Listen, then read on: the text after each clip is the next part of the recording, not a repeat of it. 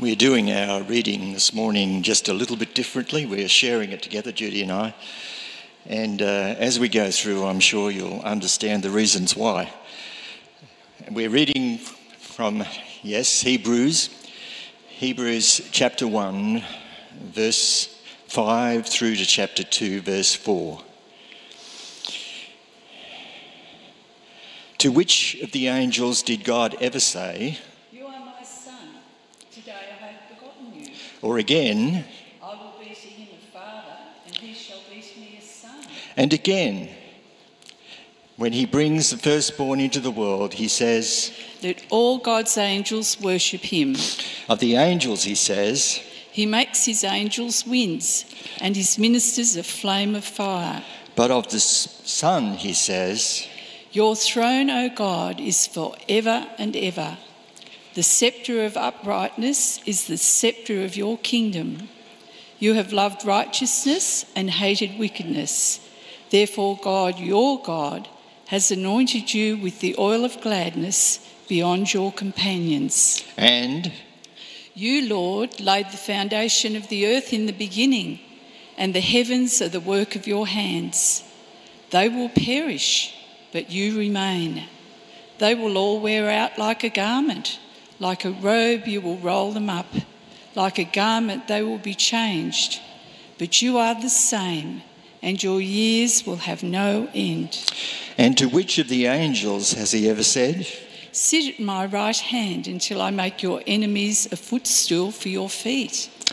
Are they not all ministering spirits sent out to serve for the sake of those who are to inherit salvation? Therefore, we must pay much closer attention to what we have heard, lest we drift away from it. For since the message declared by angels proved to be reliable, and every transgression or disobedience received a just retribution, how shall we escape if we neglect such great salvation? It was declared at first by the Lord, and it was attested to us by those who heard. While God also bore witness by signs and wonders and various miracles, and by gifts of the Holy Spirit distributed according to his will. This is the word of the Lord.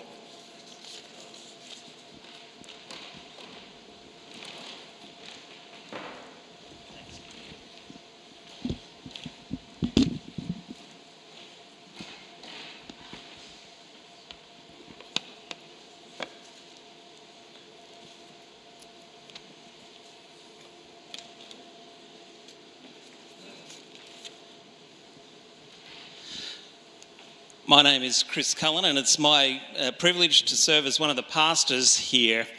And I want to reflect on a time about 26, 28 years ago. Catherine and I were living in the southern highlands of New South Wales, and we were youth group leaders at Bowral Baptist Church.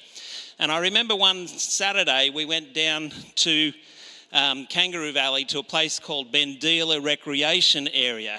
It's about 10 minutes upstream from the township of Kangaroo Valley. And we uh, were there, and it's on the, the sort of the shoreline of the river, the Kangaroo River. It was a really wonderful day. Um, it, was, it was sunny, but not too hot. But it was warm enough that you could enjoy the coolness of the river. And we were there in the river, and we set our sights to swim across to the other side of the river where there were some trees overhanging, and one of them had a rope swing on it. So we, we started swimming across, and about halfway across the river, I had a moment that was like a timeless moment um, where I I looked up around, and from that spot in the river, you could see the cliff lines surrounding the valley, and the sun was shining on the cliffs. And it was just like uh, one of those moments where I, I was blown away by the awesome majesty of God's creation. Uh, and it recalled to mind the words of Psalm 19, where it says, um, you know, and I'm paraphrasing here, but uh, because I've just forgotten it. It's funny, isn't it? But uh, the heavens declare the glories of God, the skies proclaim his handiwork. Because I'd stopped in the middle of the river for a few moments to think, the stream was taking me gradually downstream. But the flow of the river on that particular day wasn't very great, and I was able quite easily to catch up with the others as we were swimming to the other side.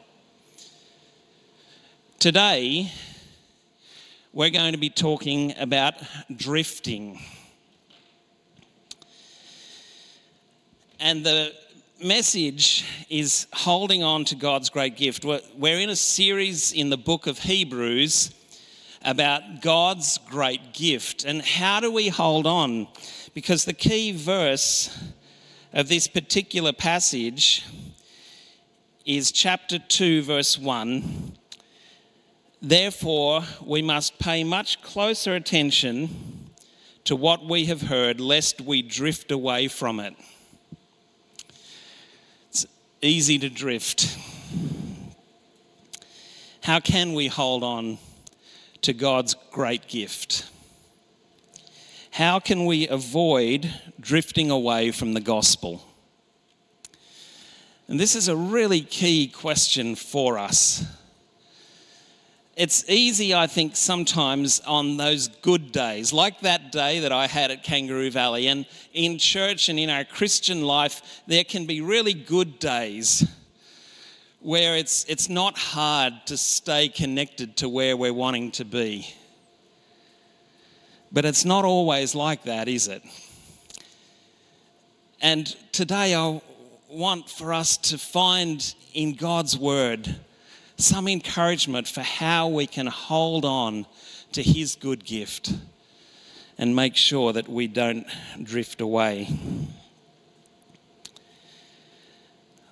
Let's pray together.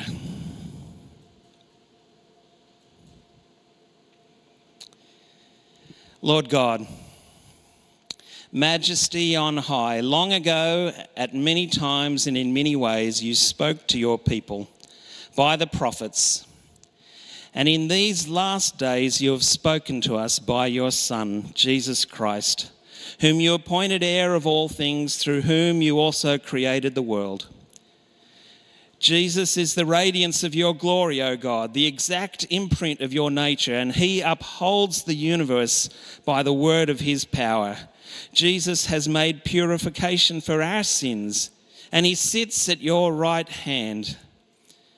Speak to us now, we pray, Lord God, by Jesus, your living word, as your spirit takes your written word and applies it to our hearts. In the name of Jesus, we pray, whose name alone is as much superior to the name given to angels as he is superior to them. Amen.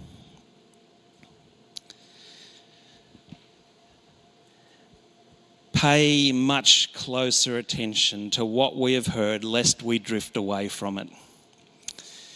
You know, on one of those days where you're floating in the river and the current is not too strong, it's easy to stay connected. But if we pause and get distracted by something, as I was distracted by the beauty of that moment in the Kangaroo River, a pause for a little while, and who knows where I might have ended up. Sometimes we, we think that coming to church is enough to keep us connected. But the writer here wants to challenge that sense of comfort and ease that we might have and to encourage us, to exhort us that we need to pay careful attention to what we've heard. And so, for each one of us, that means not just showing up at church and chatting about how muggy the day is and, you know, how is your week, but personally, taking the time to read God's word. And not just so that we can tick it off and say, Well, I've read my Bible today. But to really pay attention to it, to ask God to give us insight as we read, that we might come to know and understand Jesus more and fall even more in love with Him because of the great love that He has shown us.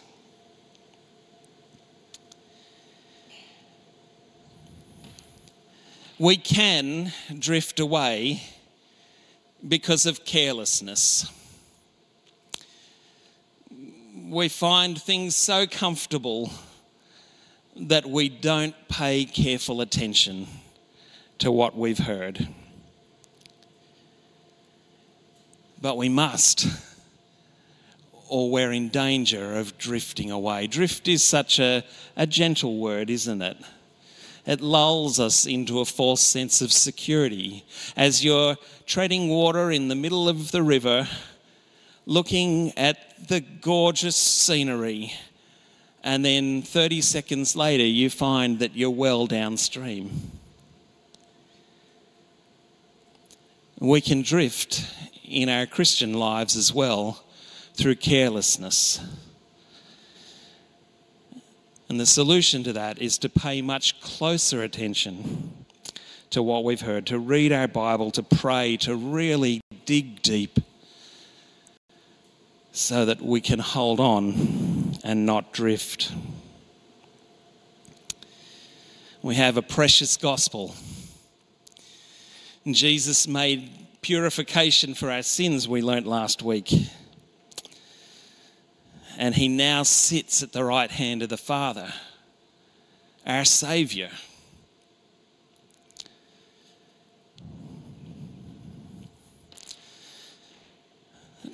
What happens though if you're in that river? Maybe you're in a little boat and you come to a spot that looks really idyllic and there seems to be a little dock there. And you take a rope and you tie your rope around a post that's there at the dock. Now, I'm not much of a boating person. I don't know if this could happen or not, but just suppose for a moment that what you think is a post attached to the dock is actually a piece of driftwood that's just sort of stuck there for a moment.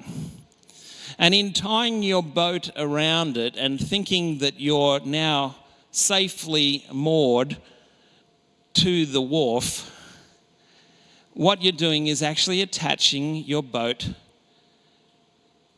to a moving reference point. You know, of all the points that we're going to be looking at in terms of drift today, I think the moving reference point is the one that in our culture today is perhaps the biggest um, temptation. I was sitting watching the television during the week, and there was an ad that came on because I was watching um, a catch up, the ads seemed to come on every time the ads came on. And I started thinking about it. It was an ad for a company called pilot.com.au, and it starts out with a guy sitting on a chair not dissimilar to this, and he says, Honestly, I thought that my brother's problem with weight was because he was lazy. But then I did a ton of research and I found out that the way we've been tackling weight in Australia has been completely wrong. Now, I'm a big guy. and so I, I thought, oh, this sounds interesting. I wonder what's going on here. And as I heard the ad multiple times, uh, uh, this phrase kept coming back to me. So I did a ton of research and I thought, who is this guy? It said on the screen, his name is Benny Kleist, and he's the CEO of pilot.com.au or something like that. And so I thought, I'm going to look him up and find out who he is. I thought, you know, maybe he's a doctor. I looked him up and I found his LinkedIn profile. and he's got a Bachelor of Commerce. He's a businessman and he's building an online business platform. What's all this research that he's done that makes him feel so confident that he can prescribe for people, men like me who are overweight, a solution to their weight problem. But this is really a big problem in our society today that people want to be able to do their own research. We were talking about this in the sermon in scripture meeting this week as we looked at today's passage. And Stephen Cole, our youth pastor, youth, young adults, and everything else that he does, he, he said, These days it's, it's not about research, it's about me search. Have you ever done that where you get on Dr. Google to try and find the problem to your medical issue, and all of a sudden you think, oh no, I must have cancer? Because it seems like everything that we Google brings us back to cancer. But there really is a, a very strong sense in our culture today, and you can see it uh, in those who are rabidly anti vaxxers. And if that's you, God love you. I love you. Um, and it's that sense that I'm going to do my own research. And you know, this is actually it's it's a commendable thought when we start thinking about the Christian life because actually it's really important for you to do your own work as it comes to the Christian life.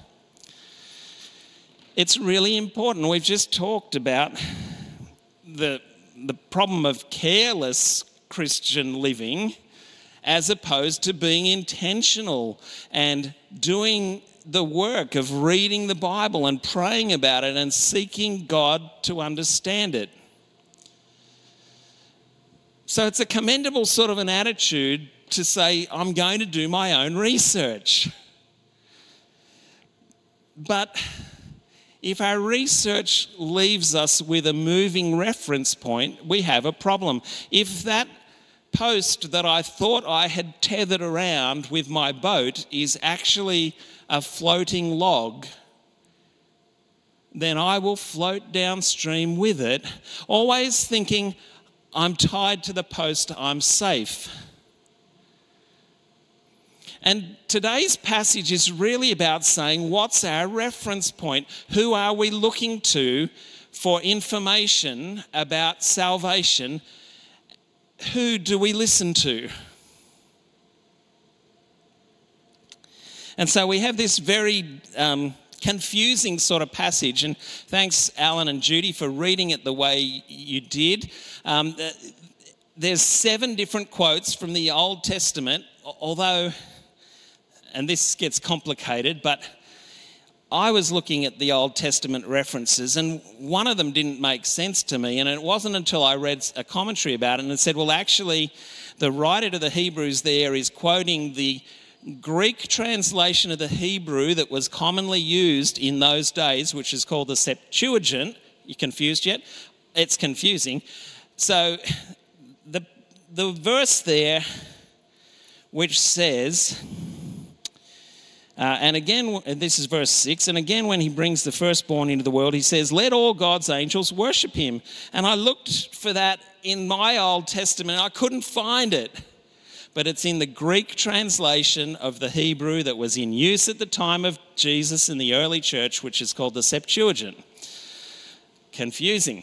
But here we have seven different passages quoted from the Old Testament, and it's sort of like uh, Jesus versus the angels, except that it's not working the same way that a debate works. You know, in a debate, you've got three speakers on each side, and one speaker from the affirmative side gets to go and spends whatever their allotted time is, five minutes, and then the speaker from the negative side gets five minutes to present their case. This is not an argument like that, because all seven of the references, with the exception of that middle one, um, in verse 7, all, all the other six are really about magnifying Jesus.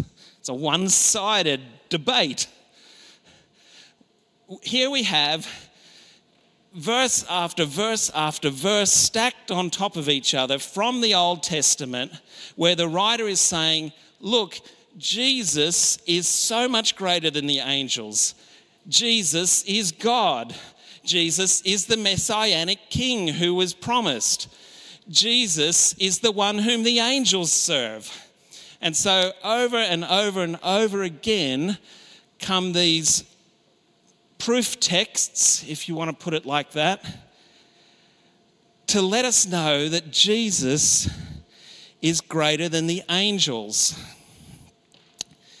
Now, you couldn't script this, but um, so seven Old Testament quotes that magnify Jesus. Jesus is greater than the angels. And what we have here is an argument that's called uh, from lesser to greater argument. So the idea is if the angels are worth listening to, how much more should we listen to Jesus? Now, the bit that you couldn't script is this Bill, wherever Bill is, spoke about a quote from Crocodile Dundee. And you know, I was going to use that quote. That's not a knife.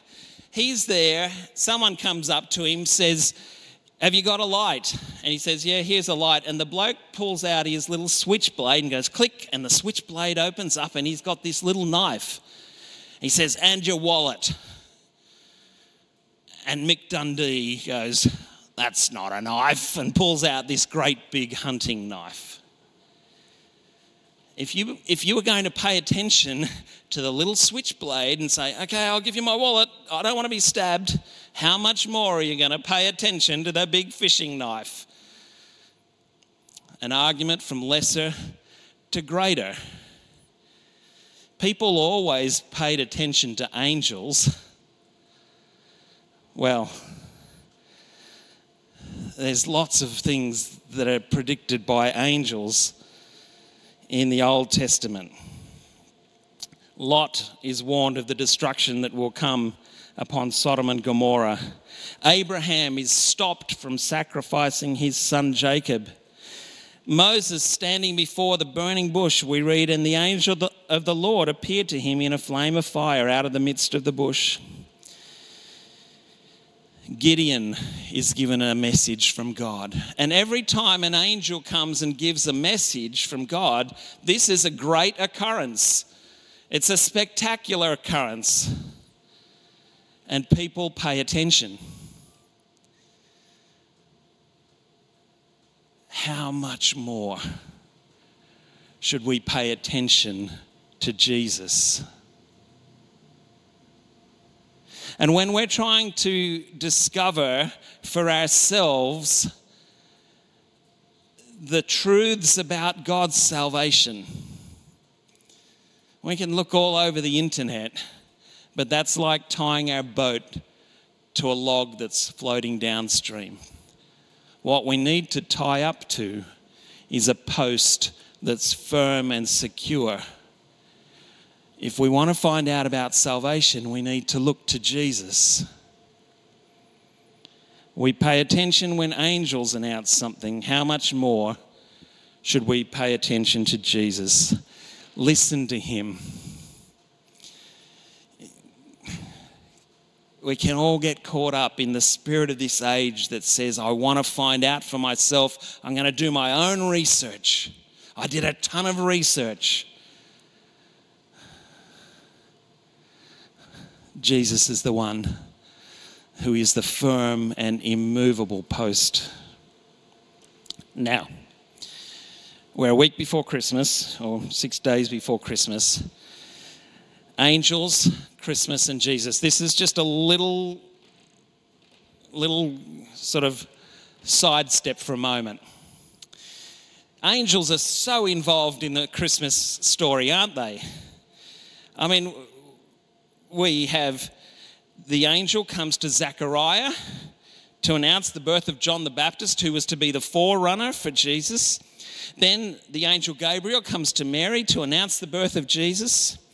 Then an angel comes to Joseph to ensure that he marries Mary because she's with baby without having uh, done the required human things. An angel announces the birth of Jesus to shepherds and then is joined by a multitude of the heavenly host praising God. And you know, we, we love the angel part of the Christmas story, don't we? It's in lots and lots of Christmas carols. Angels we have heard on high, angels from the realms of glory, hark the herald angels sing. The first Noel, the angel did say, while shepherds wash their socks by, oh no, sorry, their flocks by night, all seated on the ground, the angel of the Lord came down and glory shone around. Oh, come, let us adore him. Come and behold him, born the King of angels. Now, there's the rub, isn't it?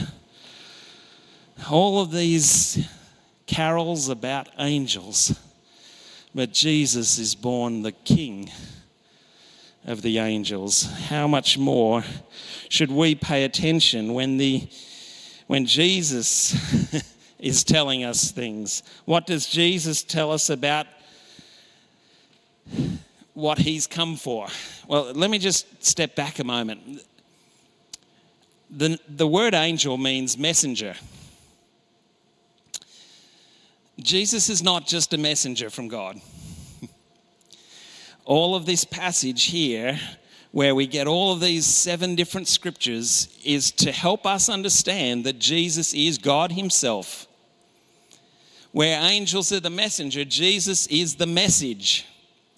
And in fact, His name means Savior or God's salvation. Jesus is God's salvation. And He Himself said, those who are well have no need of a physician, but those who are sick. I came not to call the righteous, but sinners. And again, Jesus says, For the Son of Man came to seek and to save the lost. It's great to celebrate Christmas, to celebrate the birth of Jesus, but we remember that it's not just his birth that matters. Yes, God came into the world but he came into the world to save sinners.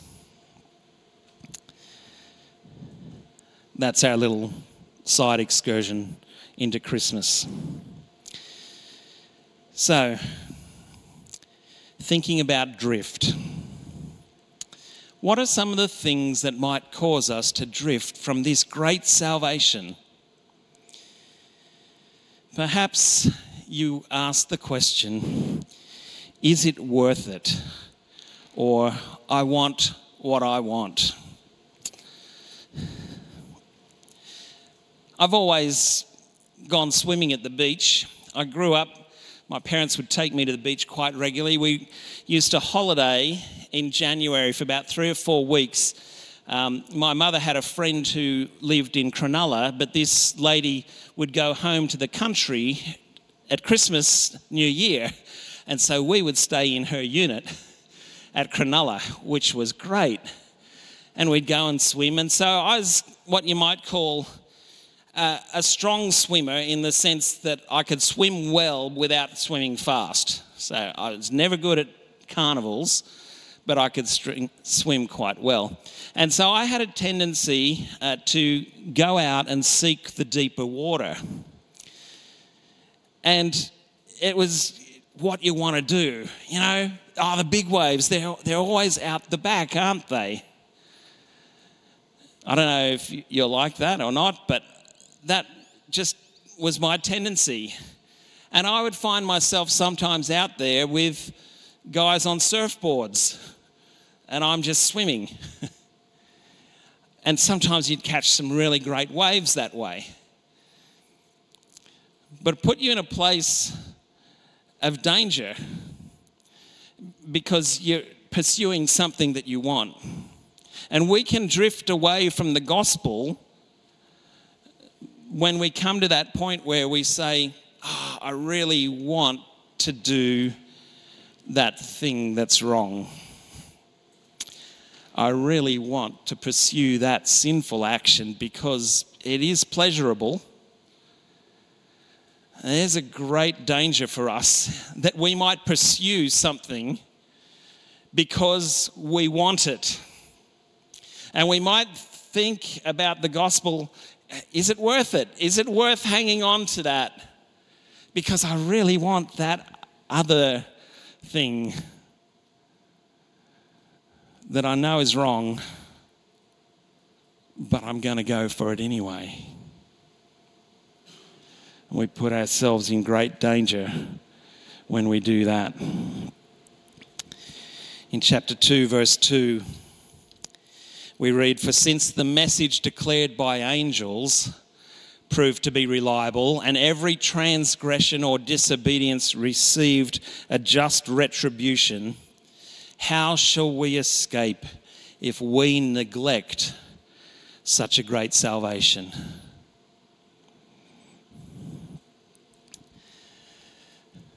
The passage that immediately came to mind for me when I read this was the passage in Genesis where the two angels go to Lot's family to warn him that Sodom and Gomorrah is about to be destroyed. The judgment, God's judgment for an unrighteous people, was about to come down. And the warning is given to Lot and his family that if they want to escape, that they need to leave. The message of the angels, the message of the Old Testament, the message that God spoke in many ways through many people and through angels, is that there is a just retribution for every transgression or disobedience. This is our problem as people that we want to go after something that we know is wrong, but the problem is that there is a just retribution for that. Sin has consequences. How shall we escape if we neglect the great salvation that is offered to us in Jesus? If we intentionally let go of the post that keeps our boat safely tethered and we start swimming towards the wrong thing, we're placing ourselves in great danger. How will we escape? How will we be saved if we let go of our Saviour?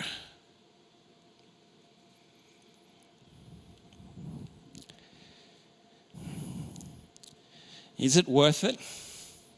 You might ask. I just want what I want. That's a very strong warning here.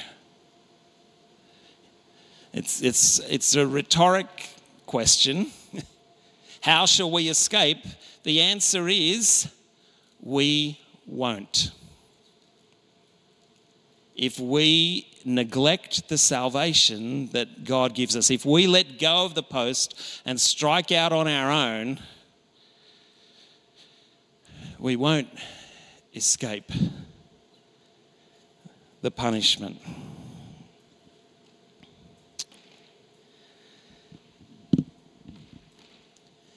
All right, so I like swimming out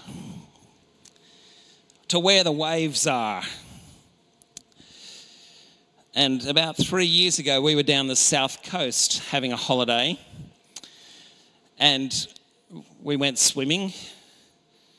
And thinking that I was still a young man, I went out to where the waves were. But it was a bit it was a bit rough and there was a bit of an undertow. And I could see where Catherine was sitting on the beach. I could see where the flags were, but I was gradually drifting further away from those. And I started trying to swim to get back to where it was safer, and I was struggling. not such a young man, carrying a lot more weight. And I was starting to get into real trouble. I'd go under, try and swim, and I was getting exhausted. And I'd come up for a breath and struggling to, to get enough breath in. A very dangerous situation.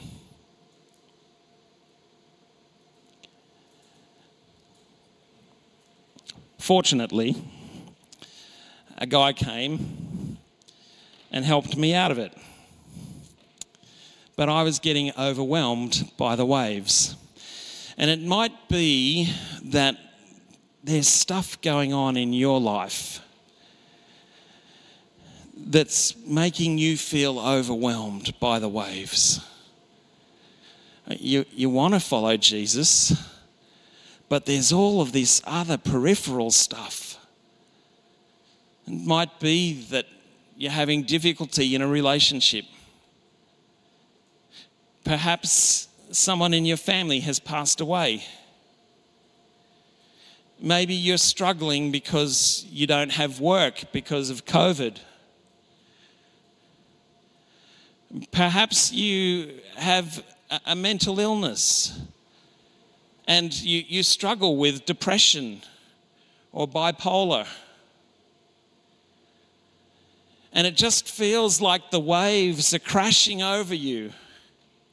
And you're feeling overwhelmed and you wonder, how can I ever get back to where I need to be.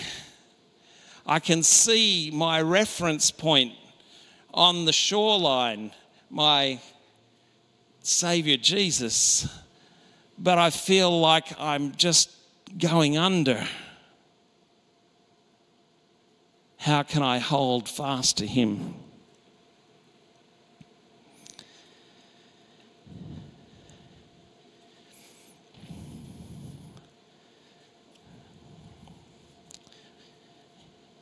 In the quote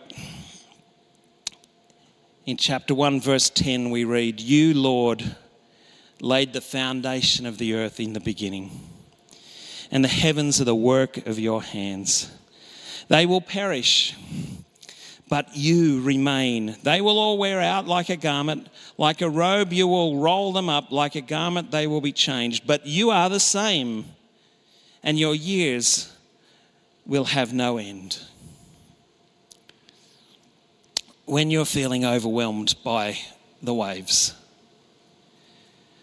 remember Jesus is eternal.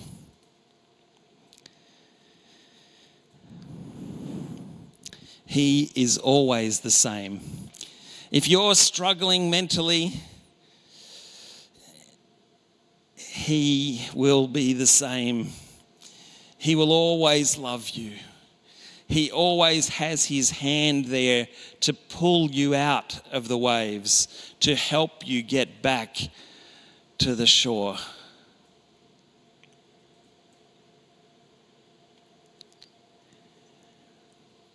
Reach out to him. Pay careful attention to what the scriptures say about Jesus so that you will not drift.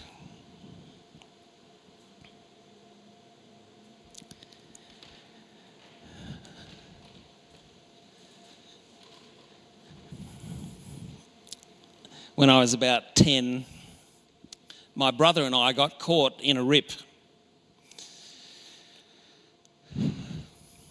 I, I don't really remember it as a scary occurrence. I'm sure my mother was petrified, mortified. She would have been, mum was a bit of a worrywart. But, but it was obviously a pretty bad situation, looking back at it with adult eyes, I can see that it was. So my brother and I got caught in this rip, and it was quite a strong current, and it took us right out. So you got the, the sort of the beach here, and if I was my mum looking out, we, we got taken right around the side and right out the back. as an eight year old or a 10 year old, I don't know how strong I was as a swimmer back then. I don't know where it was going to take me. Fortunately, I had my older brother with me. He's four years older than me. I think maybe he kept me calm. And someone came out with a surfboard and put both of us on the surfboard. I don't know if it was a surf lifesaver or whether it was just a surfer, but he came out and put us both on that surfboard and we got back to shore. If you're wondering whether you should come swimming with me, maybe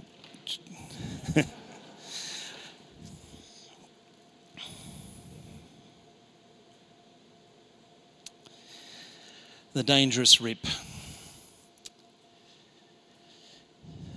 I don't know about you, but this week when I heard the news of that tragedy in Tasmania, my heart really went out. It just seems so wrong, doesn't it, when children die? You can say it was an act of God because of the great wind that came that blew the jumping castle into the air, but there is the dangerous rip that can really cause problems for us in our spiritual walk. It might not be children dying in a jumping castle accident, it might be a little girl sitting under a tree at Cat Eye Public School and a branch falls off.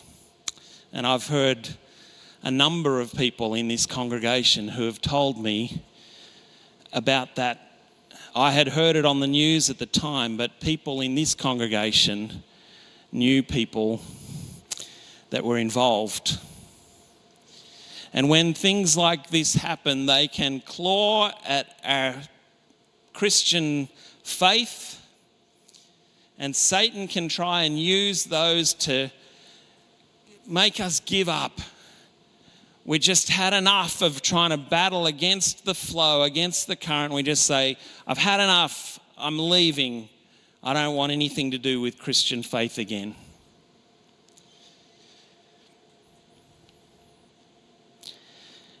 And into the midst of that, we read these words in verse 8. But of the Son, he says, your throne, O God, is forever and ever. The scepter of uprightness is the scepter of your kingdom. You have loved righteousness and hated wickedness.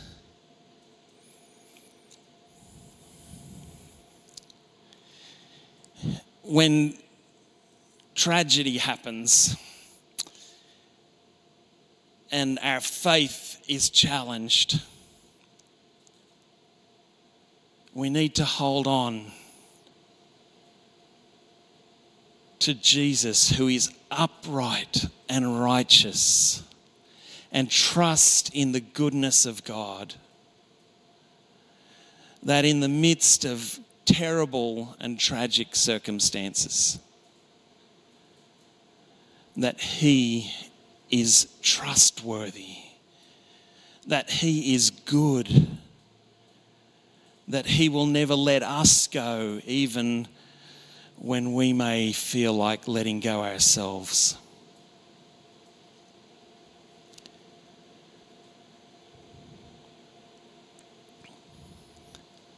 Trust in Jesus,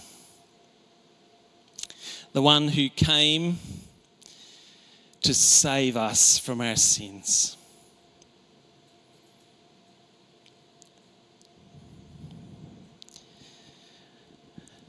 Whether it's the slow drifting away, the active going against Jesus to pursue what we want, whether it's getting caught in a dangerous rip. The writer of the passage wants us to pay careful attention so that we don't drift away from this great salvation that we have in Him. Let's hold on to God's great gift. Let's pray.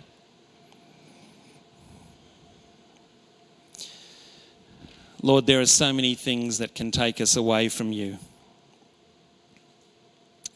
We pray that we might encourage one another, that we might walk alongside one another to be people who do pay careful attention to all that is written in your word about Jesus, our Saviour. Help us to listen to Him and not to the myriad other voices. Help us to trust in your goodness, Lord God.